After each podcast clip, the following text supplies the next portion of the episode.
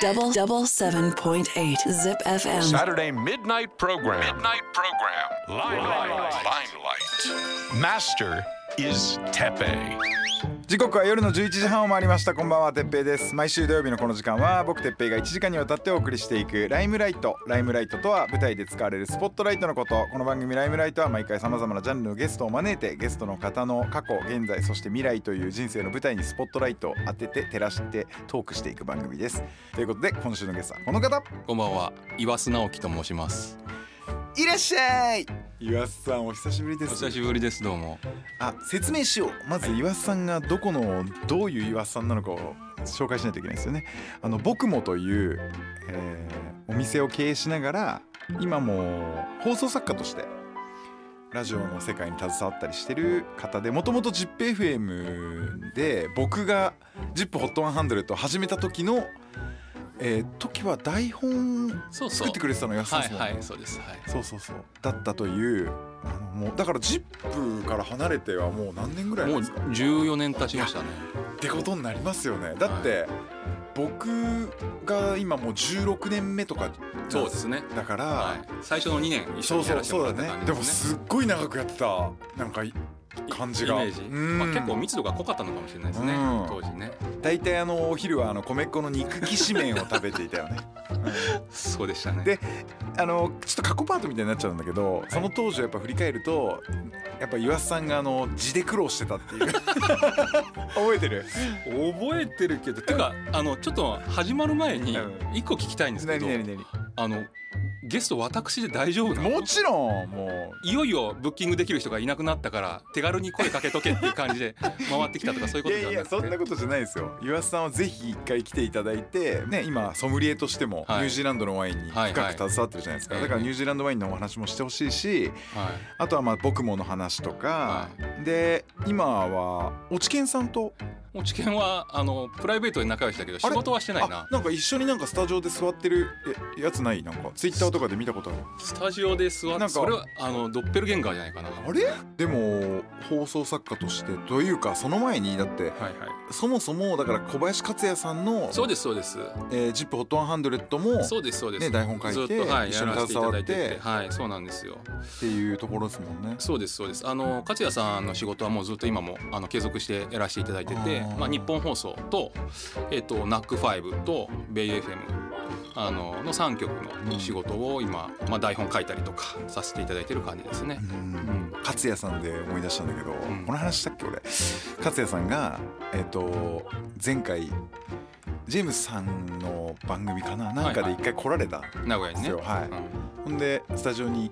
来てくださって、はい、それでちょうどその時僕が15年で勝也さんお14年じゃないですかああ、はいなだからるほど僕の方がキャリアがああなるほど。ジップジップホホッットトワワンンハハンンドドレレッッドドににおおいいててっっててこととですすこでねね。はい、僕ははい。 1年長くなったんで「うん勝也って呼んでいいですか?」っつったらうん「甲斐さんにぶん殴られて」 カイさんってマネージャー兼奥さんのね。そうそうはいは甲い斐。さんにぶん殴られるっていう殴られるよそれは。怖いんだかはらい。一幕がああっあたりとかしたぶんんです殴られてよかったね。はい、いやでもすごい相変わらずパワフルでなるほどはい、いやだけどそうですねだからもう僕は岩瀬さんと会うともう昔の話がいっぱいこう出てきちゃっていやでもねこの哲平さんにとっては私はあの懐かしい人ですけど、うんあの今聞いてるリスナーさんにとってはんあの知らないおじさんなわけですよ。うんこのあのなんだろうなそ知らないおじさんの過去と現在と未来の話はなんかニーズがないんじゃないかなと思ってある あるだんだんそれでみんな知ってってほしいそうかなそして一回ちょっと僕も行ってみようかなっていうあそうですねはいところに繋がったりもすあるかものしれないしコロナなんとかくぐり抜けて店やっておりますのでね、はい、来えてもらあえたのら場所はあそこですよね、あのー釣り屋ゴルフの、そうです矢場町の釣り屋ゴルフがあるビルの地下なんですけどうね、ん、もうどのぐらいですか、お店やってだからあの ZIP を卒業したのが2009年でそこからやってるともう14年ですね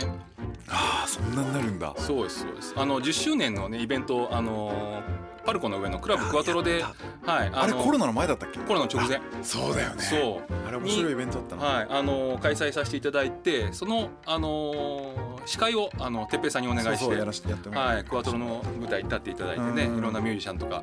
あのなんか絡んでいただいてってことねそうそう、ね盛り上げていただいてありがとうありがとうございました14 14年年そうそうそう、えーすごいなんか僕はその岩田さんがもうちょっと10分やめて、うんあのお店やろうかと思うんだよ、うんあのおばあちゃんの遺産でって言った時 おばあちゃんの遺産 違ったっけじゃないわ違ったっ けそんなんなかったっけその時期いいねそのなんか伝聞でいろんないろんな面白いななんか加わってくそん感じなんなんかそんなんばあちゃ俺のなんか遺産もう昔のことまあなあんだいでぶ、だいぶ借金したよ そうそうそうあの店作るのに1500万ぐらいかかってるから ね、うん結構借金したよそんで、うんお店をやるって言った時に、うんそのまあなんかちょっと一緒にメニュー考えようそうかみたいなので僕がちょっとあそうのスペイン風のポポテトサラダを違うロシア風ロシア風かそうをなんか考案したんだけどそやうっぱり材料的にとかいろいろので合わなくてできなかったですよね。違いますあできなくなりそうだったんだけどあの哲平さんに教えていただいたレシピで、おうまあ、ちょっとそこからアレンジかまして、おうえっとロシア風って名前は使ってないんですけど、うんうんうんあのロシア風っていうのはなぜかっていうとあの周りにねあの白いマヨネーズを塗ったポテトサラダみたいな感じ、それがなんかロシアのに降る雪みたいなおうイメージに見えるからロシア風って全然覚えてないでしょ、うんその話それは哲平さんから私そうそうそうそうそう。うんでこんなのやってみたらどうっつってあのシェフと二人で試作したんですよ、うん。であちょっとどうかなと思って、うんでも恐る恐るオープニングの時に出してみたんうですよ、ん。そしたら思いのほか反響があって、へーよかった。であれにちょっとアレンジを加えておう中にあのゴルゴンゾーラブルーチーズを加えてであそう今かそうか。ブ食ルーべたチことあーる。ズそうそうそうおブ店でルーチーズとあのくるみが入ったポテトサラダであーブルーチーズポテトサラダって名前で今も残ってますうわすごい。皆さんありがとうございますいやなんかあれだねあそのんな適当に言ったっていやあれだけどそういうのがまた今こう進化して残ってるっていうのはそう嬉しいですねありがたいです本当にそっかそはいっか、へえだからもうそうだねもうあれからだから14年、そうそうてたまにねあのてっぺいさん来ていただいて、うん、ブラッとあフラッと来てでいただいて僕あの今あの結婚する前も一回妻を連れてうん、ああご奥さん挨拶がてめっらちゃ綺麗なの元 SK インなんだって、そうなんですよえー、そっちの方が気になるなどういう出会いだったとかちょっと聞きたいねまあこれは放送で言わない方がいいないや全然いいっすあ本当に、はいまあでもなんかあんまりそのロマンチックなあれではないんですけど、うんまあ、向こうが卒業してで何年か後に、うんあのーなんかフグみんなで食おうみたいなほう集まりがあってほでうそれに呼ばれて行ったらほういて「おお!」みたいな「久しぶり!」みたいなあもう面識はあったわけねあはい、うんほいであのあそうあの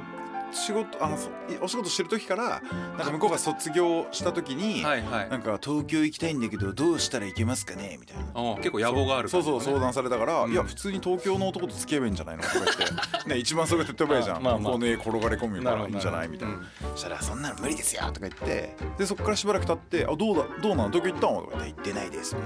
あそっかじゃあ今度飯でも食おうよ」みたいな感じで連絡交換したとこから結構飯食ったりとか酒飲むようになってだからなんかある時からなんかあこの人すっげえ面白いなってなってきちゃって俺が。へえほいでなんか好きかもなみたいになっこのて。名古屋で一番面白い哲平さんが面白いそんなこと ない面白いとにやめてよ言わせた女子すごい、いやだけどすっげえ面白いと思って告白してしたらなんか「キモ」って言われ るその場で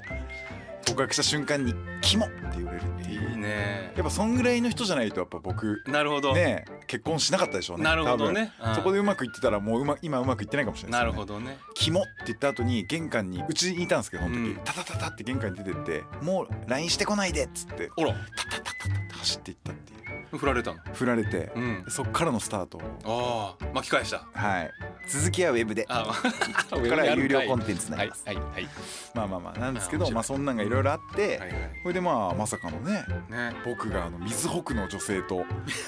結婚してあなた MTV ジャパンの看板いやいやいや VJ でしょういやいやいがやいつの間に名古屋タレントになっいたんでやすいやか本すご当いでにすねひょんなことから、うもう本物の名古屋人まさかのんすごいうねんだからなんかいろんな縁とかその運命の転がり方っていうのはようわからんすよねだって岩瀬さんはえそもそも、うんその僕もやるっていう時からいきなりそのニュージーランドのワインをやろうっていうのあったんですかじゃないですあの説明しますと今僕もはニュージーランドワインバーなんですよ、うんでニュージーランドワインの通販の僕もワインあこんな宣伝して大丈夫ですかもちろんんもちろんあ今日持ってきたんですよニュージーランドワインあらじゃあそれを飲ましてくださいよ僕にそうなんていうワインなんですかこれはあの赤ワインまああの季節がもうね秋冬なんで赤の方がいいかなと思ってうんまあニュージーランドは白の方が有名なんですけどへええー、とマヒというワイナリーのピノ・ノワールというブドウ品種のものを持ってきました、まあ、これ実際僕はニュージーランドに行ってすごくあのいい作りをされてるなと思ってほう日本で紹介したいなと思って、まあ、うちの通販でも売ってるしうちの店でもよくあの出ているものなんで、まあ、まあ一杯飲んでください。はいいただきます、はいその麻痺っていうのはやっぱマオリっぽい感そじのうそうそうあのニュージーランドの先住民そのうですねマオリ族の言葉で、うんまあ、仕事とか手仕事みたいな意味がある言葉ですね。はい、なんかやっぱでもハワイのうんあれともちょっと似てる、あやっぱりねよ島国の言葉ってなんかちょっとローマ字読みすると読めちゃうみたいな感じのポイントシーンはっきりしてる感じの言葉が多いですね。はい、あすっごいでもいい香りちょっとねワイルドな香りが最初すると思うんですけど、いただきますはいどうぞおおあでもすっごい美味しい美味しい、うんよかった、なんかあの変な渋いうん、後味が悪い感じがないですね、うんうんあそのままなんか本当にそうそうあのピノノワールっていう品種はやっぱ優しい品種なんですけど、うんまあ、ちょっとこのなんだろうなあの特殊な作り方バイオダイナミクスっていう作り方をしてて少し複雑味を出しているっていううーんう、はい、あのもうちょっと置いといても酸化させても美味しく飲める感じですゆっくり飲んでくださそいのさあえ僕もっていうお店をまあ始めてそうそうそうでそそうの時はなんかソムリエではないにソムリエになって今10年ぐらいなんだけあど、ーうん、ソムリエってその当時ねあのなんだろう飲食の経験が5年以上ないとけん継続してへないとあの受験資格がなかったんですよあそうなんだそうそうで僕あのこのね「ZIP!」でディレクターやりながら、えーっとすぐ近くのイタリアンでバイトしてたんですよーへえ1年ぐらいでそこでそこの歴の1年とあと僕も開業してからの4年あのー合計5年で2013年かなにに取ったんだあの、うん、ソムリエの資格取ってそれまではだからもう無免許運転ですよあー、うんあ風なこと言ってそう風なこと言 ってそれもそう闇ソムリエだったのねそうそう闇ソムリエねそれもでもね闇ソムリエをやろうと思ったのは、うあの ZIPFM にあのちょっと前までいらっしゃった柴田うさんんいっていうやーねすごい人がいたんですよワねインオタクのねうんおじさんがいたんですよ本当にあのこの間定年退職されてねちょっとお辞めになられましたけどあのその方のがプロデューサー僕がディレクターで番組やらせていただくともう必ずあの打ち上げがワインなんでうすよ。んで僕もいろんなワイン教えてもらいました、ねえあの本当にワインの伝道師みたいな方なんですけど、僕最初飲めなかったんですけどでも柴田さんに教えてもらううちにあ結構なんかいいかもと思って、うんで自分でなんか商売やるときに、まあ、すっかりあの柴田さんの影響でワインが好きになってたのでなんかあの、まあ、自分の好きなものでできたらいいなと思って、ワインをやろうと思ったんです。うんうんうんうんただワインの知識あんまりないしで柴田さんの方がすごく知識あったんで最初はあのあの直前まで「ZIPHOT100」のディレクターだったので100に引っ掛けて100本ワイン入れようみたいな感じうんのコンセプトがあったんですよ。ほうで100本選べないなと思ってさすがに。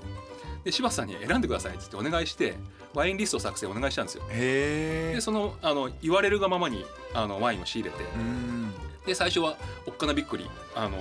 エセソムリエな顔してうんあのどうですかみたいそなうそうそうまあ100本あるしねそうそうそうなんとかしないといけないしそうそうやってたんですけどへーこれじゃあかんなと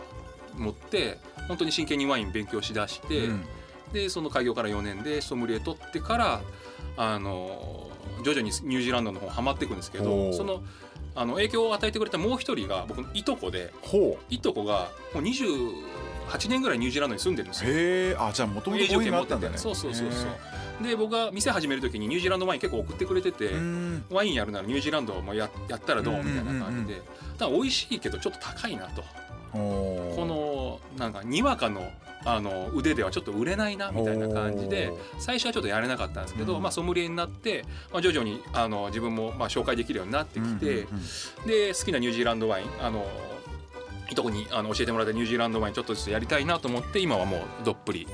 えーっとそうですね数年前56年前からもうニュージーランドワイン専門になって、うーんっていう感じですかね。えあの商売には全然なるこれは難しいだよね、うんだってねほ他にもいろんな産地があってそうそうそうそうもっとなんかキャッチーなというかみんなが知ってる、そうなんでねす、よ、ところも多いだろうしそうなんですよ、まあ、商売的に例えば飲食の世界でよく言われるのが東京で10件流行っているものでうん、名古屋で1件成立するかどうかって言われてるんですよほうほうほうほうほうあのニッチなジャンルでもほでニュージーランドの専門の店って東京で10件ギリギリあるかないうかでへえ名古屋で1件成立するかどうかって結構微妙なところなんですよねなるほどだからまだ微妙です正直言ってうんただあの名古屋でニュージーランドワイン専門でやってるとこうちしか多分ないので、うん結構あの全国からねあの名古屋に来たよっていうね旅行のついでにあのうちの店僕もに寄ってくださったりとかそういうことはあったりとか、うんあとなんかエアニュージーランドのあのフライトアテンダントさんがうん、ほ日本に戻ってくるために僕もに来て挨拶に来て「ニュージーランドワイン飲みに来たよ」ってうへ「ー頑張ってね」ってすごい応援してくれるとか。うんそういうニュージー絡みの方がおうおうおう割割探してなんかあの来てくれるっていうのが増えましたね。へーうんそれこそねラグビーでなんかワールドカップだなんだとかで日本来た時に選手とかもねあそうそう選手はねさすがにまだいらっしゃったことないですけど、うんあのそれこそオールブラックスを応援にしてあ応援しに来たあの方々とかは何回か、うんはい、お店にいらっしゃって、でまたこれもなんか変なご縁で私もあの19歳の時にニュージーランドにそうなんです単身、うんえー留学させてもらいまして、はえー7ヶ月で強制送還に遭うという、い、なんでなんで強制送還の浮き目に遭うといなんでうあの学校に行ってなかったっていうああそう、はい、あのスチューデントビザで入国してたのに、はい、まあ、学校に行かず働いてたホストファミリーの家にも帰らずもう遊び歩いてと、ね、友達に泊まってとか言ってやってたら楽しかったでしょまあめっちゃ楽しかったですねで、うんある日学校に久しぶりに来なさいって電話かかってきて「うんうんなんでだよ行かねえよ」みたいなしたら「あんたが世話になった何々さんが辞めるからおうじゃあ最後の挨拶ぐらい行くか」みたいなでもう隣に寝てたあのリビーっていう女にキス をして「ちょっと行ってくるわ」なんつってリビーは何ニュージーランド 人ほんでんバーって学校行ってそしたらガチャってドア開けたらおまわりさんが2人立ってたっていえうでそのままもう、まあ、いやニュージーランドの法律を犯してることになっちゃうんでなるほど、うんそれでそのままあのおまわりさんに連れてかれて空港から帰るっていうあーそれがよく構成していや本この公に共の電波で喋るようになって本当にね でもそれもラッキーだったのがその歴としてはついてないですよねやっぱりああまあねそのまあのまあうんあのーダメよって感じで、うんはい、送り返されちゃったやついねやいやいやだけどそんなニュージーランドから外務省に反省文が課されました なかなかレアな体験します、ね、もうもうこういうことはしませんのでなるほど入国させてくださいとか言ってなるほどで OK もらって入国ができるんですけど、まあそれ以来行かないですよね別になんか今度行きまし ょういや行きましょうチャレンジチャレンジでも全部覚えてるよ僕、うん、ワイナリー巡り行くからあーででも僕、うんあのオークランドしか知らないんいでやいいじゃないですか、うんオークランド僕友達いっぱいいるから、うんあの南の方とかも行ってみてそうそうそうそう本当はね、うんそのフクライストチャーチ行ってスノそうでーすボードとかもやってみたかったですよ暮らしあとクイーンズタウンとかねとかね、うんそうそういいとこいっぱいありますから南島もはい私もワイナリー巡りでねいろいろぐるっと回ってきたんですけどえニュージーランドのそのワイナリーっていうのは結構もう本当北から南までいろんなとこにあるんですよそうそうあの点在してて、うんあのニュージーランドって国土が日本のどうだろう4分の3ぐらいあるんですよあー結構広いけど人口は愛知県より少ない500万人ぐらいしかいないんで羊の方が多いみたいなねそうそう羊が5倍ぐらいいるのかなであのワイン産地も結構点在してるんですようん10か所ぐらいへー一番でっかい産地が南島の一番北にあるあのマールボロってとこなんですけどうんマールボロってあのタバコの銘柄うんとうんうん発音は一緒ですけど綴り違うまあうんもともとイギリスの領土なんでねうんマールボロっていうのはイギリスの地名なのではいまあ、それえーでたまたま一緒なんですけどそのマールボロってところがもうワイン産地としてはもうあの抜きに出てて8割ぐらいのワインはもうそこで作ってるみたいな感じなんですよね。あとちっちゃいい産地がポコポコポコってある感じでこの今日持ってきたマヒっていうワインはもうこの一大産地のマールボロのワイン。ワインなのうん、まあ本当にねあの気候が良くてうんめちゃめちゃ風が吹いて、うんうんうんね確かにすごい風強かっね、たニ覚えあュる、ージーランドやっぱ風が強いのだからあのオークランドでもあのヨットがすごく盛んでしょうん確かに確かそうにそうそうあの風の街が多いんですよねうーんまあ、そんで、えっとまあ、ニュージーランドワインはやいりながら、その僕もやってはい14年はいほんで今その放送作家の方の仕事はどういう仕事してるんですかそれはあのーまあ、小林克也さんの番組のね、うんうんうんあのライターをさせてもらってるんですけども、まあ、大体、あのー物語を書いてることが多くて、へーまあ、歴史上の人物偉人の話だったりとかほうあのーなんだろうなそうですねそうそういう話が一番多いかな今ん月10本ぐらいレギュラー持たせてもらってるんですけど。ほうめっちゃ売れっ子じゃないですか売れっ子というかあの仕事の断り方がわからないといった方が正確かもしあーまあでも勝也さんから言われたらやんなきゃダメでしょれないそうなんですよえね断ったことは逆にあるないないないですないないですねうん、あのでも今一番新しい仕事ここ345年やってる仕事でラジオドラマを書かなきゃいけないので最初一回ねちょっとねあの断りかけたんですようんあの「ラブタイム」っていうほうコーナータイトルでほなんか恋愛のストーリーを書かなきゃいけないんですよ。うほで私恋愛経験全然ないの で書けないんですうよねそんなのね。だからちょっとどうしましょうっつってなんだけどあの「おい岩瀬お前あのワインバーやってんだろ」とかってそこでなんかいろんなあー恋愛事情とかあるんじゃないのそうみなたいなるほどねなるほどねお客さんのとかねあるけど聞くけどうんそれをね即ネタにして面白いかどうかあのまたどうかなと思いながらも、まあ、そうやって言われたらじゃああのそれを元にやってみますっつって今書いてるんですけど月1回その当番も回ってくるんですけどマジで書けなくてそれこそあの娘に聞いたらいいんじゃないどんな恋愛してんの娘かどんな恋愛してんの今うざいうざいうざいってうざいってうるさいって。いやでもそのただねあのこういうそのなんかワインバーのマスターやりながら、うんその放送作家やってるっていうのもちょっと珍しがってくれるお客さんもいてでなんかネネタ困ってるっていうと提供してくれるお客さんもいたりして、おーはいはいはいうん、私こんな恋愛してきましたみたいなのででそうこうしてるうちにですねあの女女性からのね割と恋愛相談を受けるようになったんですよね。 おお恋愛経験がないのになのにうん憶測で言ってますけど、うんただなんかねまああの14年店やってると、うんなんかうまくいくカップルうまくいかないカップルはいはいのはいデートの現場とか結構見るわけではいすよ、はい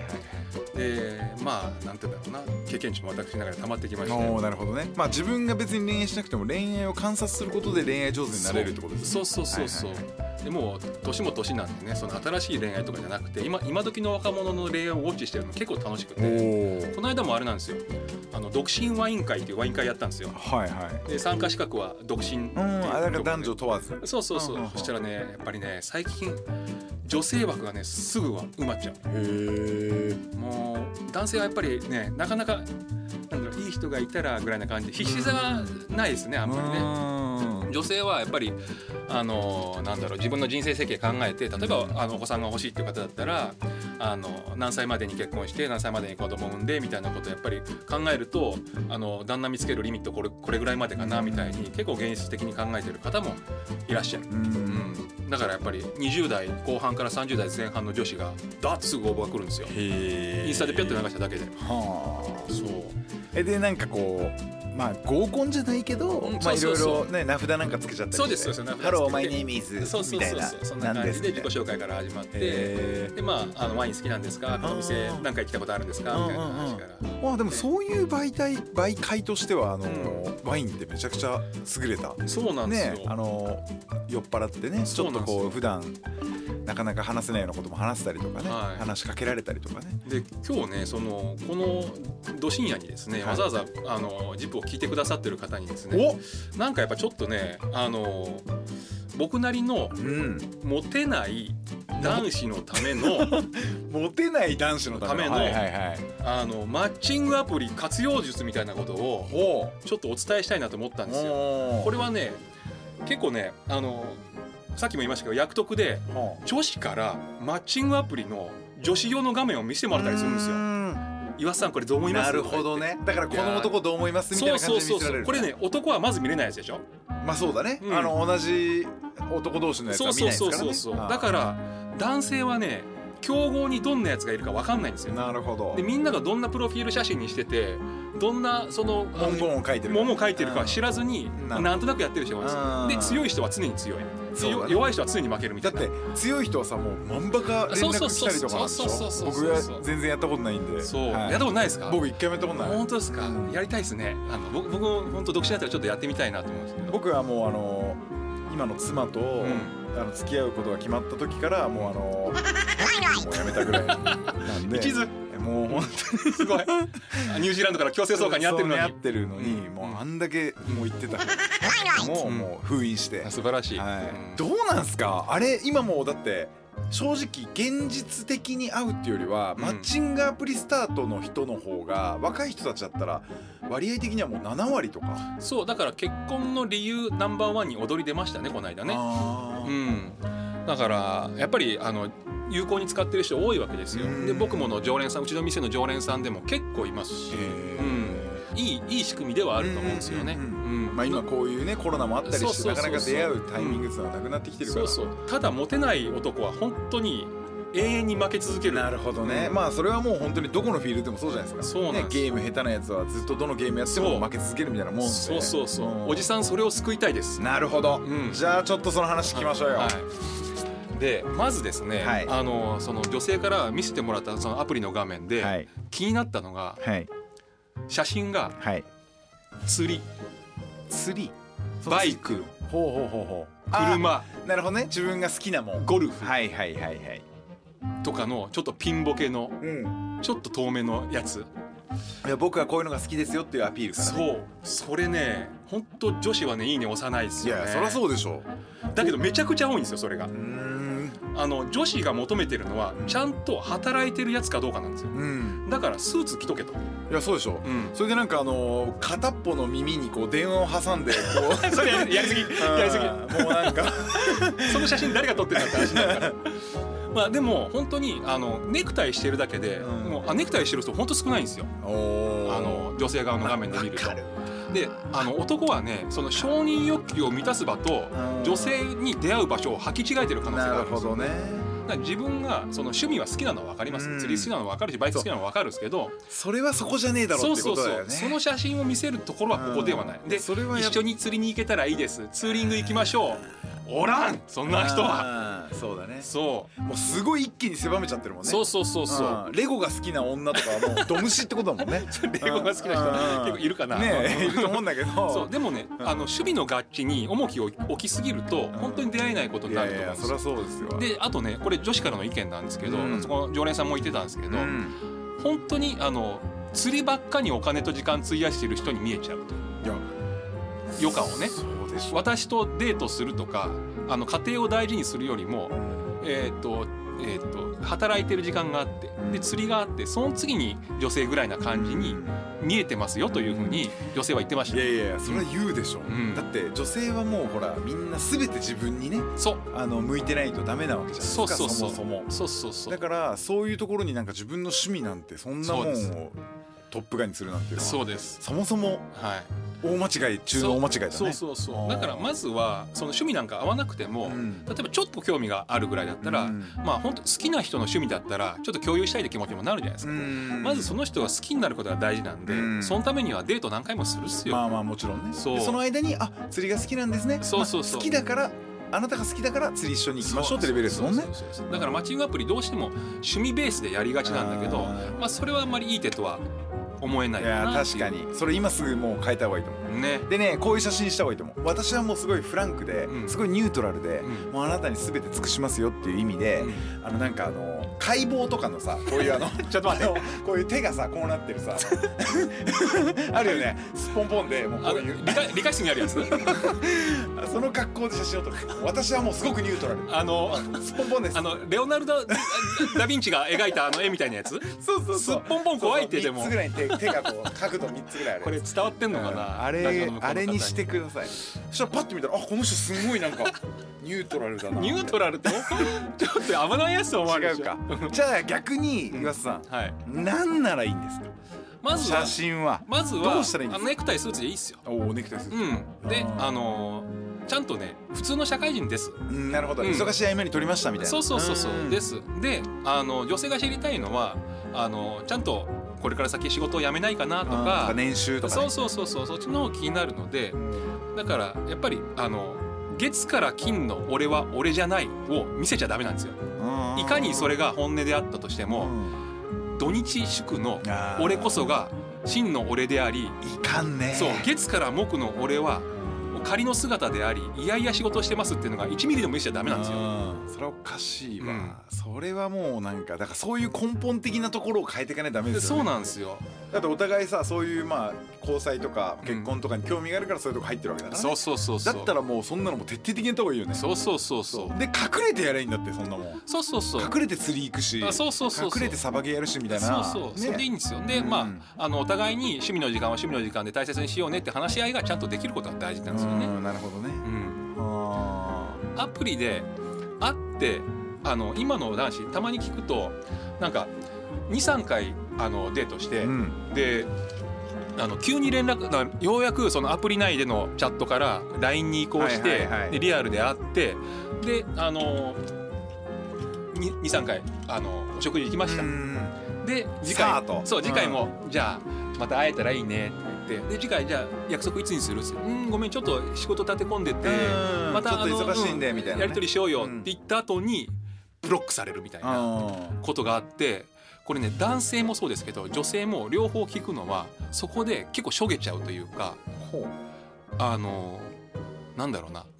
どこが悪かったんだろうっていうあ今までの2回のデートあのチャットでのやり取り LINE のやり取り2回のデートでだけどさうんでもね恋愛経験で、うんいやあの言ったらあのこれはこの間データで出てましたよあのに一度もデートをしたことのない20代男性40%超えたらしいですよほで20代女性36%うほうで、えー30代女性で一度もデートしたことがない人が34%、あえー、30代女性は20%あ結構だから恋愛経験が少ない人はまあまあ割コと、ロナもあったしそうねそうそうそうそう、うんそんなに珍しいことじゃないし、で一回一回の失敗にどうしてもねあのなんか自分を全否定された感じに思っちゃうっていうかねいやだって相手がその3回のデートでお前の何を知ってんだってそう話じゃないですかそうなんですよ、だからそもそももうそんなのだって反省はうん、もう何年か付き合ってからしろって感じだよねそうだから付き合えてもないのにそうの間のことなんて反省することないじゃんもうそうそうそうそうそう数こなすしかないんだってそれがで僕が僕も本当にそれがしたいうん、それがなやりのたいに、うんそういうとこでいちいち傷ついてたらもうあれでしょじゃじゃこれからさ戦場に降下するパラシュート部隊の隊員で、うんさあ戦うぞと、うん敵の兵士一人でも多く殺すぞってやつがうわ嫌だバチン傷ついちゃったみたいなそう そうそうそう、ねまだ降りてないよねそうみたいなそうそうそうそうんやだもう銃に傷がついてるやだもういけないみたいなでも今時はやっぱその傷が気になっちゃうっていう人がやっぱりそう結構多いから気にすなもそううそねんなもんやっぱりね今時の若い人そう今時の若い人って言っちゃダメだけど、だけどね感情のアップダウンを嫌う傾向にあるんですよねやっぱねそのなんだろうなだからあのうちもうちの娘とかもそうなんですけどうんドラマとかあんままた見ない言うと嫌われるよあやべ 娘の話したでしょやばあやば私の話したでしょラジオでやばいこれはいかんドラマとかだねドラマとかね、うんあの映画とかって泣いたり笑ったりするでしょ、うんあれ感情が起伏が激しすぎて辛くなるからあんま見ないようにしてるとかっていうやばすごくないやばもうそれどういう人類よいやでもねどういうタイプの人類でも若い人ね結構増えてるんですよえだからなるべくそのなんだろうな日常生活波風が立てな立たないようーにだってあの恋愛を起こさなければ恋愛の気持ちがなければ、好きにならなければ傷つかそなういから傷つかないっていうののリスクを取りたくないっていう人がやっぱりちょっと増え増えすぎててまあ多分コロナの影響も結構あるとう思うんんですよ。だからさなんかさあの子供手当とかじゃなくてさ、うんもうあのおじさんたち政治家がさおじいさんみたいな政治家たちがあの若者の恋愛に向き合うべきだよいやね本当そうです。うんでそれ僕が少子化のそうですそうですあれにつながるよねで僕はあのおじさん代表として、うんこのワインっていうものを使って向き合ってる感じで最近はだからその独身ワイン会だったりとか、うんで男子ねあの女子はねワインはね普通に飲んでくれるんですよ。あのカウンターにフラッと来てうん「あ今日ワイン飲みたい気分なんです」っつってうん普通にワイン飲むんですよう。うんであのでも私ワイン全然詳しくないんですよでもなんかこんなこんなのが美味しくてみたいな感じのうん軽いトークができうんるんでですすよ。ねはいはいはい男子はなるほど男子はこれはできない、ほう男子は何だろうワインワインにまず挑戦しないまあ、挑戦しにくいなぜかというとやっぱりねあのマウントを取り取られの生き物なんですよ男子って。であのワインバーみたいなちょっと小難しいところのにに行って恥かくことが嫌なんです知よらないっ。ていうのがねそうななんかなんとなく美味しいだろうなと思って来たとかそういう雰囲気だからっていうふんわりしたのがダメでなるほどねある程度勉強してからじゃないととかうわそわっちかるなそっちになりがちなんですよ男子はなんかさ僕マスターと対等に喋れるようになってからじゃないとうんからじゃないとそうそうそういけないみたいうなん僕あ全然のそう意味のわかんないマウント研究家として、まあ普段からあのけ過ごしてるんですけど「いや俺あのテレビとか見ないんで」と か「いや俺寝てないんすよ」とかあの意味わかんないマウントあんじゃんそれで最近見つけたもう今一番ニューエストなやつは、えっと、誰かの動画 があの流出したと。でそこに書いてあったコメントのマウントの取り方です俺なんかこいつ抜けねえんだよ なうるせえわその意味のわかんないマウントやめろこれは使ってください、うんここはぜひ使ってくださいまあ深夜だからねうんももう本当に何そのマウントっていう面白いね別にお前なんてカウントしてねえ勝手にしろって思うんだけどすごいでねもそういう意味のないマウントを日々こう集めてるんだけど俺はネットに溢れてるねそういうのね何それっていうすごいうん表に出ろと街に出ろって言いたいですけどねちそょうっそとうねそうそうもう本当になんか体験してほしいし、ねただあのこれねあの面と向かって言ってたらうざいうんこかもしれないけど、うん深夜起きてるこの多分暇な人でしょ聞いてるのまあもちろんねもうド暇でしょ、ね11時半からでやってんだよこれ多分多分ながら聞きでしょだかだらかだらおねっさんがなんか言ってるわってちょっとでも引っかかってくれたらそれでいいわけですよあーそうだね、うんフックがねフックがある、うんそうそうだからそそうそうそうれであのちなみにあの独身ワイン会あのうち何回も開催してますけど、うんあの女子のレベルが非常に高いですおこれはね耳寄り情報ですよこれは行きたいねいや本当にねこれを聞いてたのもなんかの縁だよあ、まあ、11月3日にあるんで来てほしいんですけど、うんあの次回はね、詳しく詳しくはい、10 11月3日ねかはいであのあれね祝日ねあのゴルフのね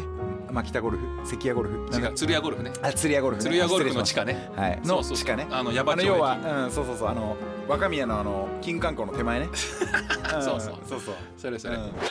Double double seven point eight Zip FM. Saturday midnight program. Midnight program. Limelight. Limelight. それでは、えーここからは過去パートということで、はいまあ過去を振り返ってみるとというとやっぱり ZIPFM そうですね私何歳の時からえっと、19歳の大学生の時から ZIPFM のおせだいやだから AD でお世話になってまして一番やばい時の ZIP まあいい意味でのやばい時のそうで ZIP すにいたってことだよねどんどんちゃんちゃんもう ZIPFM やのばい時でしょダンスゴリゴリ ZIPFM の頃の ZIP にだから若き日のジェームスさんを知ってるってことでしょあそうですね絡みもあったっすかあの特番とかで何度はあー何度かはあのご一緒させていただいたこともへあるしまあデイルさんとかねうーうんんまあ結構長いこと一緒にさせていただいいてやるとだからさ今のさこの ZIP のなんか俺がすごい感じてる違和感みたいなの一個言っていいですかはいはい俺がうんあのキャリア的にうん3番目ぐらいになってるそりゃしょうがないっすじよゃない、うん当たり前のことなんだけどだかうらん俺が入った時には、まああのジェームスさんがいて、うんおちけんさんがいて、そうねケンマスイさんがいて、そうねマルコさんがいて、あー懐かしいねえーデールさんがいて、はいはいはいであのー女性陣が名前わかなわかんないですけどいっぱいいてみたいなねはいでもううわーみたいな、うんなんかっていうととなんかイメージのまま、うんなんかあれよあれよという前に、うん僕の上は拓一郎くんうん澤田さん僕なんですよ。あらやばくないこれあれクリスさんはいやクリスさんは出戻りなんあでそうかそうか、はいあそういうことね、はいうん一回いなかったんで、うんまあもちろん一番ですよそんなこと言ったあーそうら、うんうんだけどっていう感じで僕の中でのカウントとしてはやっぱおさむしさんえーか何拓一郎くんすごい僕なんですよなるほどでこれ、うんい結構やばいっすよねやでもあの順調にキャリアを重ねてるってことはそうでしょういやいやいやいやいや、だけどね素晴らしいですよっぱ若いうん子たちもいっぱい出てきてて、うんナビゲーターの子たちも、はいはいなんか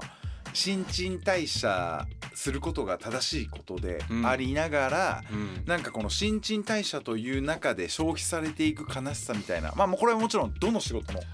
まあで中もでタもレあンるトこっつとうのはそういうまあもんもだちから、ろんねもちろんだし、ねうんサラリーマンをやられてる方もうん何の仕事してても結局時代の中の一つのそうなんですよねうんパートしか演じられないわけだからはいはいはいっていうのはあるんだけ達ど観してますねまあまあまあまあもう45歳にな りましたあやめてくださいですかっていうかさ岩瀬さんってさやっぱ昔からうんなんか2歳しか変わんないからさ、うんうんなんかあんまりこのなんかそうねうんあのすごい先輩はいはいって感じじゃないでしょいやってイメージはあるけど、うん意外と年聞くと2個二個しか変わんねえんだみたいな あるけどだから同じじこうそうね時代的にはね迎えてるわけじゃないですかうんっていう意味ではやっぱりねそういうのを感じつつでも10分の中で自分がこういう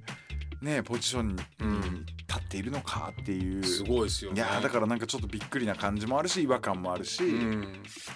まあ、でもそのキャリアプラン的には、ね、卒業後のことも考えなきゃいけないわけでしょもう僕ミスターノープランじゃないですか。そうね、はいあーだからだから名古屋にいるっていそうなんですよよだから、タコスややりだしたタりとかコスねはい、だけどあれとかもうマジで儲かんないですからね、ねまあ飲食ってそういうもんですよ、うん、いやうんだからそれで飲食の大変さも知ったし、うんだけどなんかまあそのお金儲け的な未来のプランっていうのはうんやっぱりど、あの得意じゃないんで、うんうんもう考えなくていいし、まあ、なんならもう妻に任せようと思ってる素晴らしいぐらいで、まあ、あとはお願いしますってあ感じのでブランドやってんだよねなんかねそうなんですよ、うんあのアクセサリーとねえのブランドやりながら週末チーズケーキ売ったったりとかあー大したまもあんだなんかなんつうんだろう、うんあのーな何こういつも忙しくしてるうんうん女性みたいうな、んわかんねうんなんかあのお会いした感じすくごくあの芯が強くてねなんか目標がはっきりしてる感じのイメージありましたねそうなんですようんほんで面白いからもううん本当にすごい、 いいなのろけられたすごいいいなびっくりする じゃあさこれ言うなんかさ一緒に風呂入ったら、うん湯船に「こずみなさい」って言われて何こう進む「こずむ」って言われて「えっ?」て言って沈むあそうそうそう肩まで浸かる ことであーそなるれ、ほどね気になりすぎて調べたらなんかもうほんと三河の端っこの方でしか言わないみたいななる結構では誰から聞いたのそれみたいないあの歴史的表現がやだからできる方なのねご両親もガン道の人方なんでもうあ本そう当に下町エッセンスで、なるほどねだプラスアルファ、うんなんかめちゃ名古屋弁僕言葉好きだから、うん何今のみたいのがあー結構あったりとかまあそういうのもすごい面白い確かにその仕事してると特にこのあのラジオ局のスタジオとかって名古屋弁でそんな聞かないですよねあーディレ確かに確かに僕もあのディレクターやってる時はあんまりそのねあの名古屋弁使わないように、うんうんしてましたしき聞く機会ないかもしれないですけどねあの田舎行けばまだまだ残ってますよね。だけどさ、うんもっとおじゃあさっきのあのアプリの話みたいな感じで、はいはいはい俺がう、んあのこの今聞いてくれてる人たちに伝えたいこと、うんいいうんその女性面で、はいはいはい、あのコテコテの名古屋弁の女の子めっちゃ可愛いじゃん。なんならいいほんコテコテの岐阜のあ岐阜ね子も可愛いよ。岐阜はちょっとね「や」が入るかでらさね。、うんだけどさ、うん俺はうん東京から来てこっちでそれを新鮮に思ってるからうん可愛いと思うけど、うんみんなはそれをちっちゃい頃から聞いてるから「え何しとうと?」とか言われるとキューンとかなっちゃうわけじゃん。その福岡とか福岡ねのねあー確かにねとかね、うん東京の平はい均、はい大丈夫とか言われるあとーあーキューンみたいあなーなるほどだからそれはまあもうないものねだりというか、なるほあどれねなんだけどただ俺はもう一回見直してほしい。だからそのそういうもしかしたらそのネイティブあの名古屋弁女子とかこの辺の方言女子はあの外から来てる人とかうまく合うかもしいれなやいだですからね。合うと思うよ、だからあの東京から来たアーティストとね、あの結婚したとかなるほどね。いろいろあるし、海津の僕のその海津海津に 岐阜の。はい、うんあのかのあ妻の母の親族がいて、うんでそこで餅屋やってるおばさんおばあちゃんとはいはいおばあ一ちゃ回ん喋ってて、でまあ元気にやってるよねとか言ってそしたら買い物とかどうしてんの?」って言ったら「キャーものえよ」あキーャーものあでも相当だねそキれはねャーものって何?」うってとか言う言うあ言う言ったうちのばあちゃんとかうんうちのばあちゃんもバリバリの名古屋の本下当町に俺ねうんあのなくさないでほしいうんもうみんなあの TikTok 見るのもいいし、うんまあ、そのアプリやるんでもいいけどわかんないけどいろんな東京のそういう平均がこれとかうん標準がこれみたいなのに毒されず続けてほしい。あーそれか、なかなかぼ僕の世代47ですけど、僕の世代でもばあちゃんぐらいでギリギリそのそのネイティブな、ううんちの親世代だともうちょっとマイルドになってる感じなんだよねあだけどあのよく言われたのが「まあよー」ってね「まあよー」まあよ、そう「てっぺいちゃんもよー」うん、めっちゃいい。あんばよやってちょうだよなもうんんっていうのね。あめっちゃいいあそうそういうのがあの聞けたんですよギリギリ、うあーん、だから耳では覚えてるけどもあとそれ言ってくれる人があんまもうござるっていうあござる人とかもいたもんね。ござるはあのー定年ござからしたるってことそうそうそうござる、ううんん、あの人何々してござるっていうね、うんうんして見えるとかもめっちゃして見えるそうそうそうあのいやあのねなんなら標準語で、うんしてるって言っちゃうからねああーの人はまあ頑張って仕事してるみたいな、うちょっと冷たいじゃんそうそうでそもうあの人はね頑張って仕事して見えるからねってめちゃくちゃあの京都のしてはるとちょっと似てるんだよねそうそうそうそんそうそうある何の話やこれ大丈夫だいぶ脱線してるけどであ過去の話だっけもう過去の話はさっきいろいろしたんあで過去の話でも一個ねし忘れてることがあるんですよ何何何 GPF にすごくやっぱ13年ぐらいお世話になったんですよ、AD からディレクターからまあライターとかいろいろやらせていただいてその中の、まあ、小林克也さんに出会えたこともハイライトなんですけど、まあ、哲平さんともね2年仕事をさせていただいたことももちろん大きかったんですけどその前にあのラッドウィンプスっていうバンドとですねおあの一緒にお仕事を1年させていただいてそれがまあ僕の人生の今に続いているあの大きな糧になってるというか、まあ、あの時代があって今があるなっていう今を振り返っても本当になんかちょっと胸が熱くなるというかですねめっちゃ楽しそうだったもんあの時あ本当にでなんか台本がちょっと薄くなってた他の番組の、ええすいませんです、うんなんねかなんか俺今週なんかダジャレ少ねえなああそうねダジャレばっかりでしたよ原ね稿にダそジャうねレ少ねえなああそうねまあねでもそ楽うしい時期があってそうそうそうあのーラッドウィンプスはそのあれなんですよたまたまえーっとうちの亡くなってしまったキスコーポレーションの富田さんっていうプロデューサーに、うんあのインディーズ時代の音源を、えーっとおちけんと一緒に番組やってた時にモーニングジャック終わりでですねスタジオでなんかちょっと新しい生きのいいのが出てるからちょっとって言ってであのかけてみたらうわーこれはってちょっとね衝撃を受けてしまってうんでそこから毎日あ朝の番組でかけるようになってうんまだインディーのドインディーですよう。んでなんとか応援したいな名古屋からみたいなふうに思ってでたまたまその次の4月からアーティスト枠が始まると深夜枠で。でそこになんかいろんなアーティストがエントリーあの仕掛けているっていうので、まあ、もちろん予算がつかないとそれはあの始まらないことなんだけど僕は当時プロデューサーの山口君に「一緒に行こう」っつって「東京行こう」っつってでえーっとを企企画書書いて、うんでラッドインプスに会いに行って、うんでその名古屋で。あの番組やると絶対将来いいことがあるし名古屋のお客さんっていうのはあのなかなか最初はねちょっとほぐれないうん感じあるけどコンサートとかでもそうだけどでもあの一回好きになるとずっと好きになってくれるからもうそういう特性を持ったファンを名古屋で作りましょうよっていう企画書を書いてでえーっとまあたまたまそれがニオさんがついてうまいこと言ってそこからあのメジャーデビュー前の半年とメジャーデビュー後の半年合計1年番組やらせてもらって、まあ、どんどん忙しくなっていくんで最初は名古屋で収録やってたりとかあのできたばっかりのあのサンシャイン堺の観覧車の中で収録やったりとか。へうん、久屋踊り公園にマイク持ってってあの彼らにあの外場が街頭インタビューとかややってもらって、あの僕らの音源どう思いますって言って街頭インタビュー聞いて「あうんなんかいいけどサスケみたい」とか言われて「あサスケって言われてるかわいそう」と思いながら なんかそういうのああったりとか、うんなんか、まあ、大須に一緒にロケに行ったりとか。まあロケなんかしなくていいんですよ誰も頼まれてないけどだから名古屋って土地はこういうとこだよって分かってほしいと思ってうんうんうんうんまあそれちょっと連れ回したりもしたんですよねで一緒にボウリング行ったりとかそうそうだからそういうなんかちょっと濃い時間を過ごさせてもらってであれよあれよという間にちょっと大きくなってってうんまあさすがに日本返しホールまでは行くだろうなとはあのなんとなく予感はしてたんですけど、うんまさか「君の名は」っていんう現象になって、うんまあ、そこから新海さん監督の、まあ、3部作、んそれから、えーっとえーっとアジアツアー北米ツアーで、うんワールドツアーやってからのもう一回アジアツアーみたいな、んあのそそこまで巨大なバンドになるとはね、うんあの思ってもみなかったですけどただ今でも本当になんか気にかけてくださってて、うんライブも見せていただいたりとか、まあ、仲良くしてくださってて、